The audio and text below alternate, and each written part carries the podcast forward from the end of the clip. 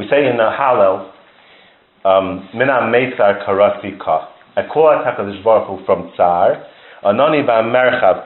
Hashem answers me B'merchav, means more than before. Merchav, doesn't Anoni Ka. It's B'merchav Ka. Why does Hashem answer me B'merchav Ka? Why can't Hashem just answer me? Ah. Teretz is, uh, Hashem wants to give a person a semcha. Hashem wants to make Kriyas Yamsuf. But the person's not right. He's not right for it. So maybe Hashem makes it sorrow. Something goes wrong. He has to call out HaKadosh Baruch Hu. He has to close to HaKadosh Baruch Hu. And then HaKadosh Baruch Hu can make the Kriyas Yamsuf him. Because now he's close to. Once you're close to HaKadosh Baruch Hu, now Hashem can give you even more. That's why it's a nani b'merchav ka. Once you're closer to Hashem, then he can give you merchav. He can give you even more. Right? Minameitza karasi ka. I call it HaKadosh Baruch Hu when I'm, when I'm in a tsar. And then, when I'm close to Hashem, Anani B'merchav, He gives me even more than I had before. Why? Because now I'm closer to Hashem. Hashem just wants to give. He wants to give and give and give. He doesn't want to stop giving.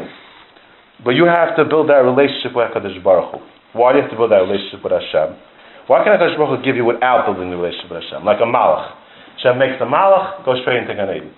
The teretz is that a relationship cannot be a forced relationship. If it's forced, it's not a relationship.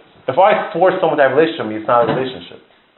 The reason why we're in this world is that we should build a relationship with HaKadosh Baruch Hu. If Hashem forced it down our throat, then it's not a relationship. It's only shaykh a relationship if you work on it, you build it. So in Mela, the, the Baruch puts us in these shver matzavim in order for us to get closer to Him. And if we get closer to Him, then HaKadosh Baruch Hu can save us. If a person's closer to Hashem, right? If you're, if you're closer to HaKadosh Baruch Hu, then HaKadosh Baruch Hu could save you. HaKadosh Baruch Hu give you even more.